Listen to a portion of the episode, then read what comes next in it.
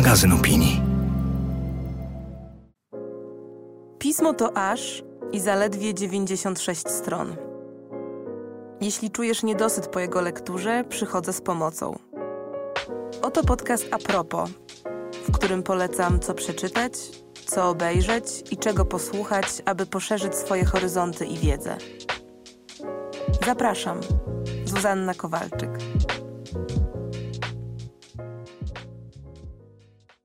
Bardzo mi miło, że słuchacie kolejnego odcinka podcastu a propos. Tym razem poświęconego tematowi, o którym no można by mówić godzinami z tak bardzo wielu różnych stron i perspektyw, że właściwie samo zakrojenie tego odcinka w jakiejś takiej konkretnej ramie było dla mnie, przyznaję, jakimś wyzwaniem, ale pomógł w tym wyzwaniu trochę partner tego odcinka, czyli Centrum Archiwistyki Społecznej, o którym więcej powiem za moment. Nie jest też przypadkiem data publikacji tego odcinka, ponieważ dziś, czyli 9 czerwca, jest Międzynarodowy Dzień Archiwów. Ja też te inspiracje archiwami poniosłam trochę dalej, w stronę nieco szerszej klamry, która wydaje mi się w ich kontekście jakoś szczególnie ważna i ciekawa.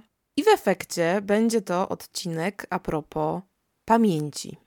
A gdy myślę o pamięci, to jakoś w pierwszym odruchu przychodzą mi na myśl w zasadzie dwa teksty kultury. Pierwszym z nich jest wiersz Wisławy Szymborskiej. Ten wiersz nosi tytuł Elegia podróżna i zaczyna się od takich słów: Wszystko moje nic własnością, nic własnością dla pamięci, a moje dopóki patrzę. Dalej jeszcze zresztą jeden wers, czyli ledwie wspomniane, już niepewne. I mam takie poczucie, że Szymborskiej jakoś udało się w tych ledwie czterech krótkich linijkach zmieścić naprawdę ogrom refleksji wokół tego, jak pamięć, no właśnie, jak zawłaszcza lub nie zawłaszcza narracji o przeszłości, o tym, jak pamięć jest ciasno spleciona z jej właścicielem, właścicielką, a przez to, jak zawsze też jest subiektywna, o tym też, jak pamięć bywa chwiejna, jak wiele mieści w sobie interpretacji, odczuć i przez to, jak bardzo nie można na niej polegać, jeśli idzie o tak zwaną prawdę. Czyli, że prawda pamięci jest tak naprawdę prawdą własnej opowieści i że ta opowieść właśnie zawsze jest własna, jest zawsze przefiltrowana przez daną osobę, a przez to jakoś zniekształcona i jakoś mimowolnie wyrywkowa. I choć brzmi to być może całkiem niewinnie, to jednak przecież o to właśnie tak często się kłócimy w odniesieniu do choćby tak zwanej polityki pamięci. To też wpływa między innymi na tak zwaną politykę historyczną, choć w to oczywiście też uwikłana jest pewna ideologia i założenie, podług której tę pamięć chcemy kształtować i opowiadać. Ale w tym też przecież mieści się pamięć o mniejszościach, pamięć o tym, czego ta historia głównego nurtu nie uwzględniła w swoim zapisie. W ogóle w odniesieniu do tego, kto właściwie ma prawo do pamięci, kto ma prawo do pisania historii. I w tym kontekście, jak słyszę hasło pamięć, to takim drugim odruchowym skojarzeniem jest dla mnie ta wielka seria książek Karla Owek-Nausgarda. Ta seria zatytułowana Moja walka, którą zresztą tym z Was, którzy nie planują przedzierać się przez te sześć opasłych tomów i nawet nie parę set, ale parę tysięcy stron, to tym z Was polecam teatralną adaptację, którą w Teatrze Rozmaitości w Warszawie wyreżyserował Michał Borczuch. Jest to absolutnie genialny spektakl. I właśnie opowieść o życiu, w której jednym z tych głównych problemów, jedną z takich głównych osi jest refleksja nad tym, kto ma prawo do snucia opowieści, kto może uzewnętrzniać tą swoją pamięć, skoro tak różnie pamiętamy te same zdarzenia i czy uzewnętrznianie swojej pamięci nie jest formą zawłaszczania jakiejś narracji. No i że te pytania są tym bardziej istotne, gdy uświadomimy sobie, jak wielką ta pamięć ma moc wpływu, będąc jednocześnie tak silnie subiektywną. Ale mam poczucie, że te moje refleksje wokół pamięci i kultury, która też tę pamięć jakoś ciekawie problematyzuje i opowiada, są naprawdę niczym w porównaniu ze wspaniałym, bardzo monumentalnym esejem, esejem autorstwa Marii Stiepanowej, rosyjskiej pisarki. Książka ta nosi tytuł Pamięci pamięci. I nawet właściwie mówiąc esej, mam takie drobne zawahanie, bo rozmach, wartość tej opowieści właściwie nie mieszczą się do końca w tym, co stereotypowo rozumiemy pod pojęciem eseju. Jest to napisane trochę jak powieść, trochę jest to taka osobista historia rodzinna, trochę jest to właśnie też esej o samej istocie pamięci w takiej perspektywie kultury, filozofii, tego w czym pamięć się zachowuje, czyli o przedmiotach, fotografiach, archiwach, literaturze, sztuce, osobistych wspomnieniach. Takim ważnym też punktem w tej refleksji jest dla Stiepanowej oczywiście wojna i to, jak równie tragiczne i wielkie wydarzenia tę pamięć wpływają. To znaczy, jak ją fragmentaryzują, jak ją rwą, jak też w przypadku takich wielkich, doniosłych wydarzeń historycznych, ta jednostkowa pamięć miesza się z tą pamięcią zbiorową, i jak obie te pamięci są silnie naznaczone traumą, i co ta trauma z tą pamięcią może zrobić, jak na siebie wpływają, jak się wzajemnie kształtują, i jak ostatecznie gdzieś na końcu z tego splotu tych milionów wspomnień powstaje jakaś dominująca opowieść, jakaś dominująca narracja.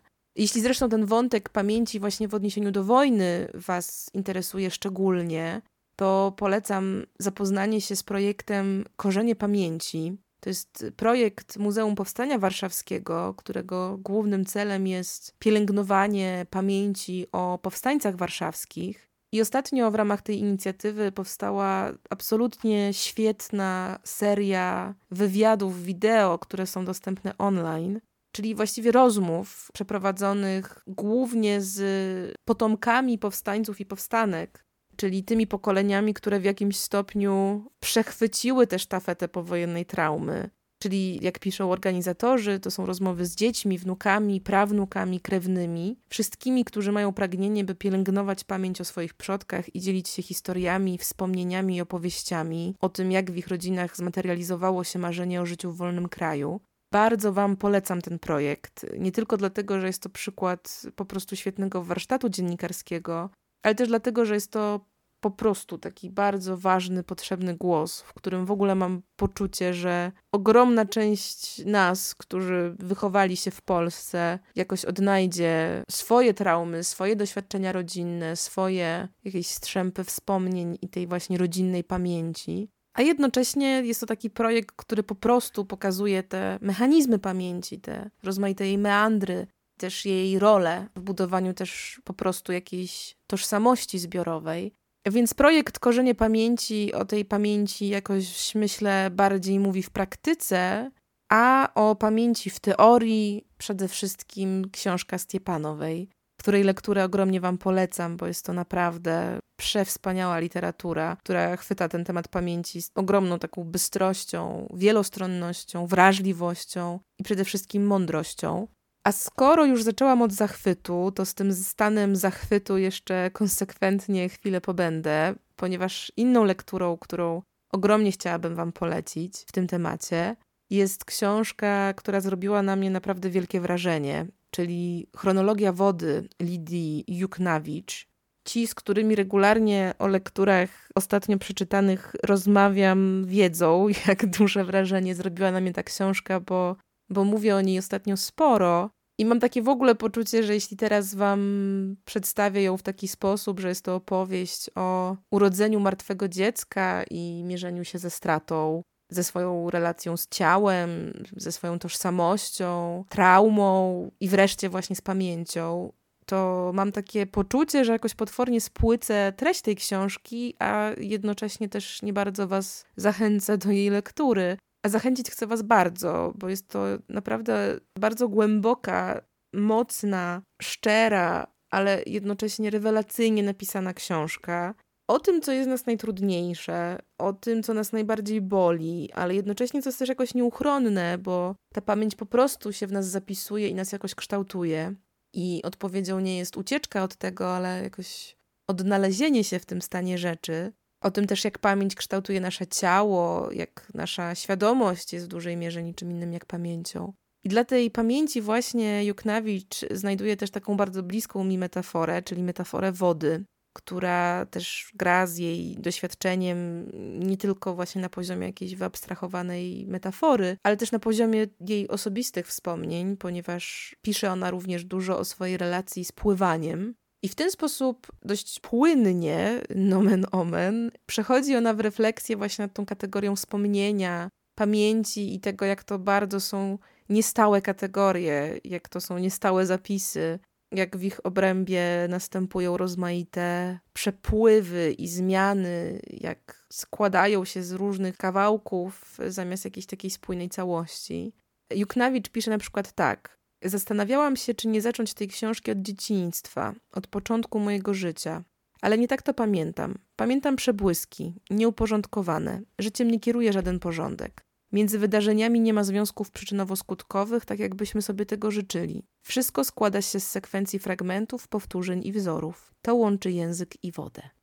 A skoro już o tej płynności pamięci, w odniesieniu do doświadczeń kobiecości, ale też przemocy mówię, to nie mogę nie wspomnieć o wydanej niedawno po polsku książce Rebeki Solnit, czyli o wspomnieniach z nieistnienia, które zresztą podobnie jak chronologia wody są taką eseistyczną formą osobistej historii, też formą przepracowywania różnych traumatycznych wspomnień. Chociaż u Solnit, jak zwykle, te refleksje idą w stronę takiego bardziej aktywistycznego poruszenia, to znaczy w jej przypadku niezgody na to, jak były, no a nierzadko niestety nadal są traktowane kobiety.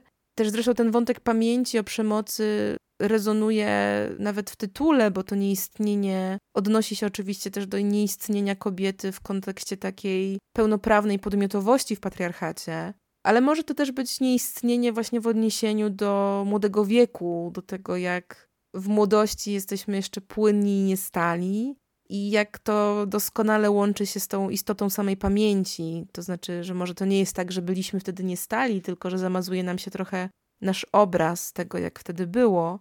A w związku z tym, jak nieoczywisty status ma pamięć i jak bardzo, no właśnie, odnosi się do czegoś, czego jakby już nie ma, a jednak dzięki pamięci właśnie jest. I to zawieszenie pomiędzy istnieniem a nieistnieniem w odniesieniu do kobiecości, cielesności, przemocy i wreszcie samej pamięci wydaje mi się jakoś niezwykle ciekawe i w tym kontekście tę lekturę Wam mocno polecam. Tak jak ciekawe jest też przejście pomiędzy tą indywidualną pamięcią a historią jako taką bo to nieistnienie jest w gruncie rzeczy opowieścią o jakiejś formie wykluczenia z opowieści jako takiej. I w kontekście tego nieuchronnego rozróżnienia na pamięć i historię, bardzo Wam polecam antologię Lady Asman, która nosi tytuł Między pamięcią a historią. To jest zbiór tekstów, o których muszę na wstępie powiedzieć, że są to teksty naukowe, ale z tekstów naukowo-teoretycznych należą raczej do tych bardziej przystępnych, w których to tekstach Asman, czyli profesorka literatury angielskiej i też teoretyczka literatury, znana przede wszystkim właśnie z zajmowania się tak zwanymi memory studies. W tych tekstach ona zajmuje się właśnie tematem pamięci od takiej strony antropologicznej, trochę kulturotwórczej, to znaczy przygląda się tym pojęciom pamięci kulturowej i historycznej zastanawia się nad kulturą pamięci, nad kulturą narodową, nad tym, czy w ogóle istnieje coś takiego jak pamięć zbiorowa na przykład.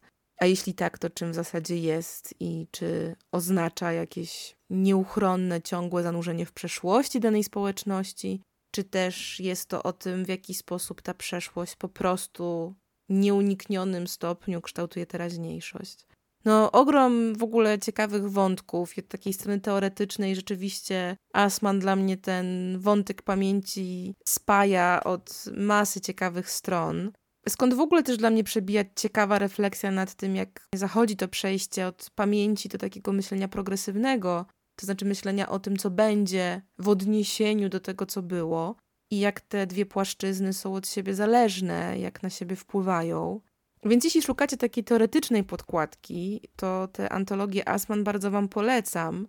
I szczególnie chciałam tu zwrócić uwagę na jeden z tekstów w tej książce, który podejmuje temat archiwów, a dokładniej to roli archiwów w kontekście budowania takiej społecznej wspólnoty, tożsamości, ale też w kontekście w ogóle wspierania i strukturyzowania tak zwanej pamięci zbiorowej. Asman wprowadza takie rozróżnienie na dwie formy pamięci, czyli pamiętanie aktywne i bierne.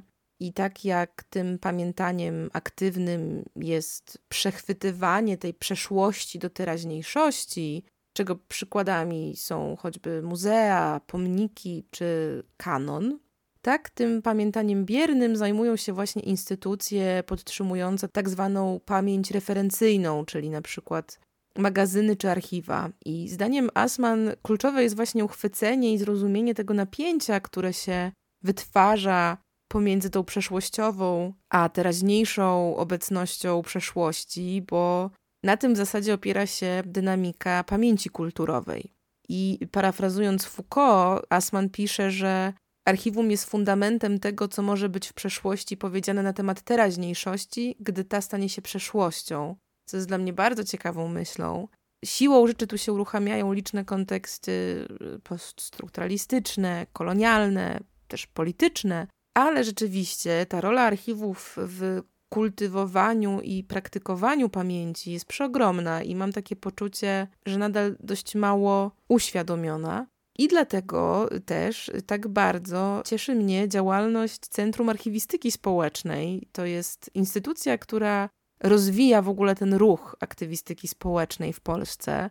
To znaczy dzieli się wiedzą, popularyzuje w ogóle te idee i też pomaga w tworzeniu nowych archiwów społecznych i utrwalaniu ich dorobków. Głównie w celu ochrony tego, co byśmy nazwali ochroną jakiegoś dziedzictwa kulturowego, ale też po prostu w celu zachowania pamięci lokalnych społeczności, bo i samo archiwum społeczne jest dość szczególnym typem archiwum, ponieważ archiwum społeczne różni się na przykład od archiwum państwowego tym, że głównie skupia ono bardzo oddolne i osobiste akty pamięci. W Polsce istnieje takich archiwów około 600. One działają w 280 miejscowościach.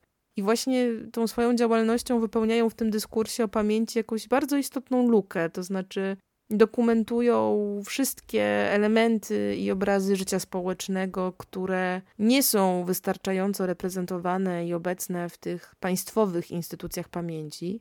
Czyli głównie są to historie małych, lokalnych społeczności. Są to też nierzadko, zwłaszcza w odniesieniu do zamierzchłych czasów, historie na przykład kobiet, które na kartach wielkiej historii się nie mieściły.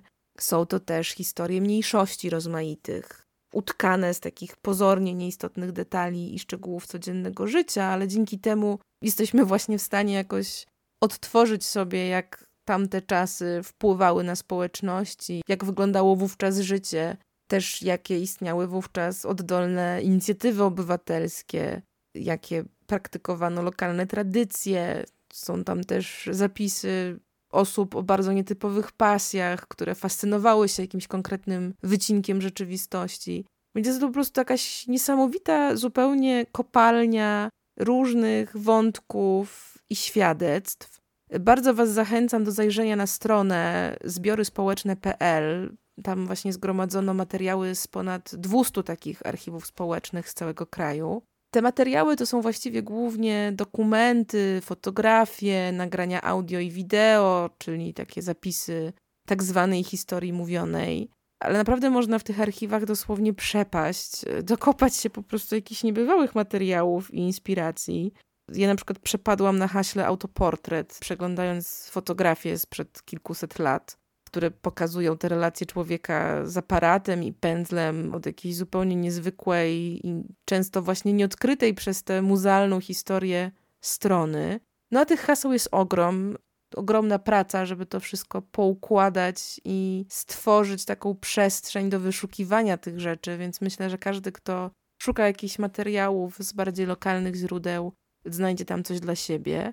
W ogóle też niezwykle ciekawa jest sama instytucja powiedzmy instytucja tych społecznych archiwistów i archiwistek, czyli tych osób, które docierają do tych nietypowych zapisów pamięci i artefaktów, chodząc właściwie od drzwi do drzwi i wyciągając od prywatnych ludzi te wszystkie opowieści i materiały z archiwów domowych, z odmętów ich pamięci.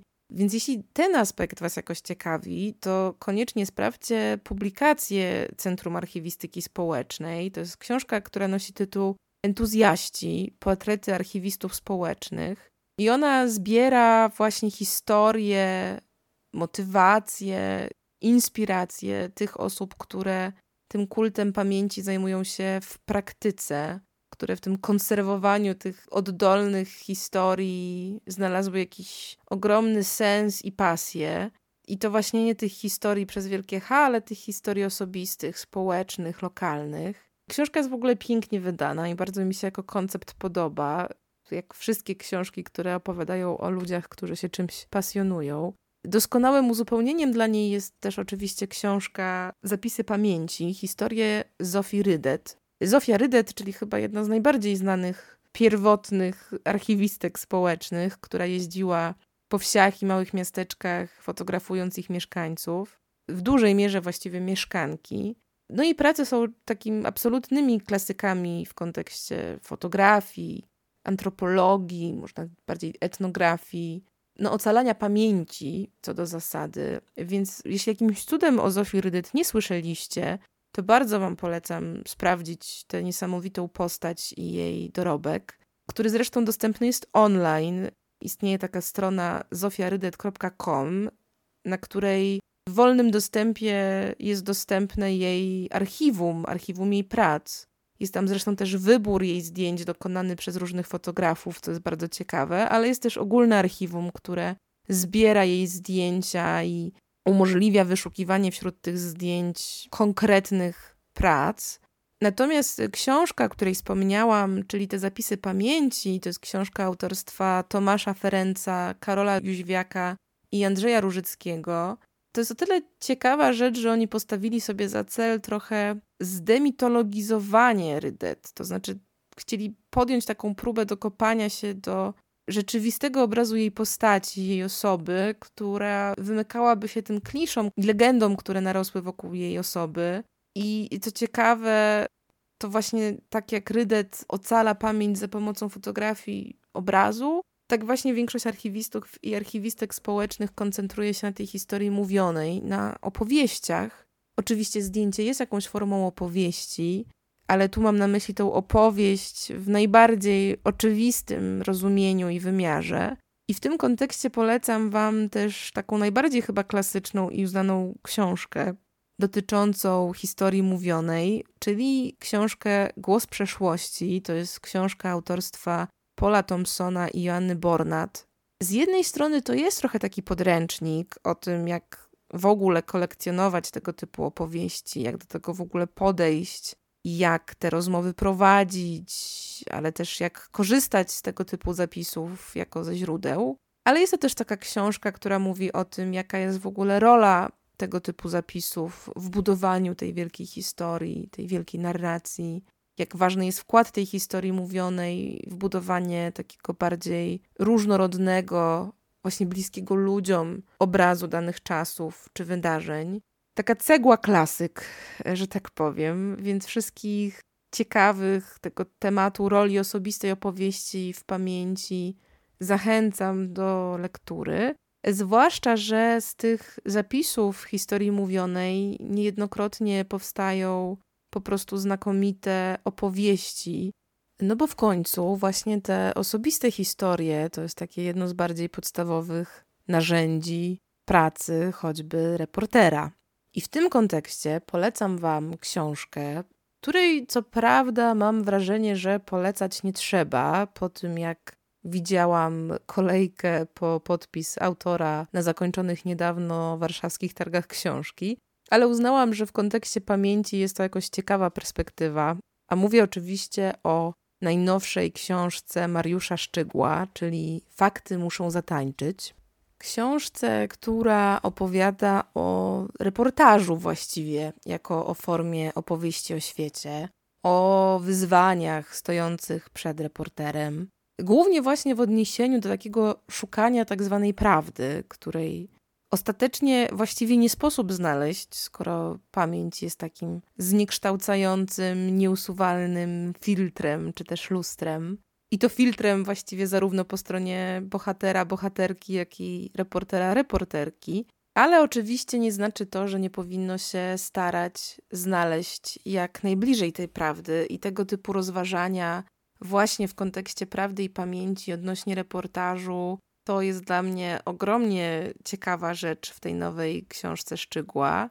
I też w tym sensie ta książka wydaje mi się ciekawa w odniesieniu do tematu pamięci, bo problematyzuje ten temat pamięci od nieco innej strony. Strony, która też na pewno jest bliska, nie ukrywam mi, jako osobie, która na co dzień pisze, więc bardzo polecam ten esej i tym z Was, którzy szczególnie interesują się tematem pamięci, i tym z Was, którzy interesują się tematem pisania. No, choć oczywiście lekkie pióro Szczygła, czyli chyba najbardziej znanego i lubionego polskiego reportera, prawdopodobnie będzie ciekawe niezależnie od pasji. Natomiast ten wątek mijania się z prawdą jako takiej nieusuwalnej części opowieści jest dla mnie też ciekawy od strony tego, jak w ogóle działa sama pamięć. I o tym z kolei bardzo ciekawie opowiada psycholożka Elizabeth Loftus. Opowiada o tym w swoim TED Talku. Tytuł tego wystąpienia brzmi Fałszywe wspomnienia. I Loftus opowiada w nim o tym, jak bardzo nasza pamięć potrafi właśnie przekłamywać rzeczywistość, jak silne są w niej te filtry, jak mogą na nią wpływać nie tylko rozmaite nowe doświadczenia, zwłaszcza traumatyczne, ale też jak na tę pamięć potrafią wpływać po czasie inni ludzie. I jak bardzo przekłamywanie się rzeczywistości w naszej pamięci jest właściwie nieuniknione i powszechne. W zasadzie Loftus opowiada o tym, że właśnie to nie jest tylko o takich drobnych przeinaczeniach, ale o tym, że ta ludzka pamięć jest w stanie konstruować zupełnie fałszywe wspomnienia, to znaczy konstruować w naszej głowie wspomnienia zdarzeń, które zupełnie nie miały miejsca i które w swojej formie, w swojej sile przekazu są właściwie nieodróżnialne od tych wspomnień prawdziwych. I to oczywiście może być ciekawym wątkiem czy ciekawostką w kontekście opowieści o opowieści, no ale Loftus głównie przygląda się temu od strony na przykład nieskłusznych skazań sądowych, to znaczy skazań na podstawie świadectw świadków, którzy nawet bardzo nieświadomie takie fałszywe wspomnienie mogli w swojej głowie stworzyć. Jest to w ogóle niezwykle ciekawe też od tej strony samej konstrukcji pamięci, tego w jaki sposób ta nasza pamięć jest przechowywana w mózgu.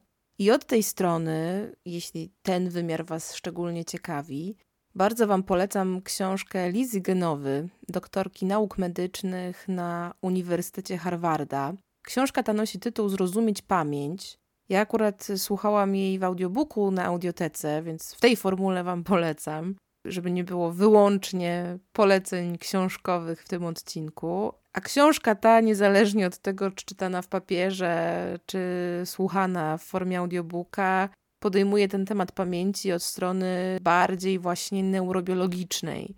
To znaczy tego, w jaki sposób pamięć funkcjonuje w organizmie, jak to się dzieje, że jedno pamiętamy, a czegoś innego zapominamy, co też wpływa na kondycję pamięci, w jakim zakresie mamy na tę pamięć w ogóle wpływ. No, generalnie od takiej strony naszej biologii, tego w jaki sposób funkcjonujemy z pamięcią i jak się z nią układamy jako istoty ludzkie, tę książkę genowy Wam polecam. Natomiast zastanawiałam się, jakim poleceniem ten odcinek zakończyć. To znaczy, jaka rekomendacja zbierałaby te rozmaite refleksje nad kategorią pamięci. I przypomniał mi się film dokumentalny, film Petra Epperleina i Michaela Tuckera, który nosi tytuł Mit Hitlera. I film ten opowiada o tym, no w skali mikro powiedzmy, to jest film o tym, jak historia poradziła sobie z dziedzictwem pamięci o różnych totalitaryzmach, a właściwie głównie z dziedzictwem pamięci o nazizmie, Holokauście i samej postaci Adolfa Hitlera. Ale w skali makro jest to dla mnie opowieść o tym, do czego pamięć jest nam w ogóle potrzebna. Głównie w takim wymiarze społecznym, to znaczy jakie niebezpieczeństwa niesie za sobą niewyciąganie lekcji z przeszłości, porzucanie tej pamięci o przeszłości. I w związku z tym, jak ta przeszłość z jednej strony wpływa na teraźniejszość, a z drugiej jak jest na poziomie pamięci właśnie, pamięci o zbrodniach, o tych najbardziej tragicznych wydarzeniach w historii świata, niekiedy nieobecna. I że ta pamięć ma właśnie też ogromny potencjał zakłamywania rzeczywistości, że nie powinniśmy jej w 200% ufać, powinniśmy ją ocalać w tych najbardziej wiarygodnych świadectwach i że to, jaką główną wartość ona może nam przynieść, to właśnie ten potencjał ocalenia nas przed popełnianiem tych samych błędów, które już kiedyś popełniliśmy. I pomyślałam, że w kontekście zebrania tego, do czego to kultywowanie pamięci jest nam potrzebne i dlaczego jest tak ważne, to ten film Mit Hitlera jest całkiem dobrą klamrą. Bardzo Wam dziękuję za wysłuchanie tego odcinka do końca. Dziękuję też jego partnerowi, czyli Centrum Archiwistyki Społecznej. Przypominam Wam uparcie o stronie zbioryspołeczne.pl.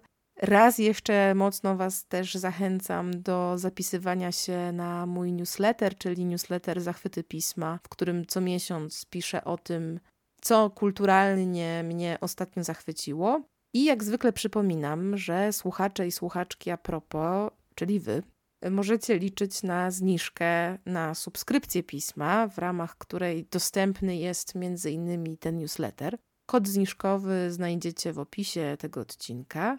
I tak, słuchajcie, czytajcie, zapisujcie się i wróćcie niebawem, bo słyszymy się niebawem w następnym odcinku.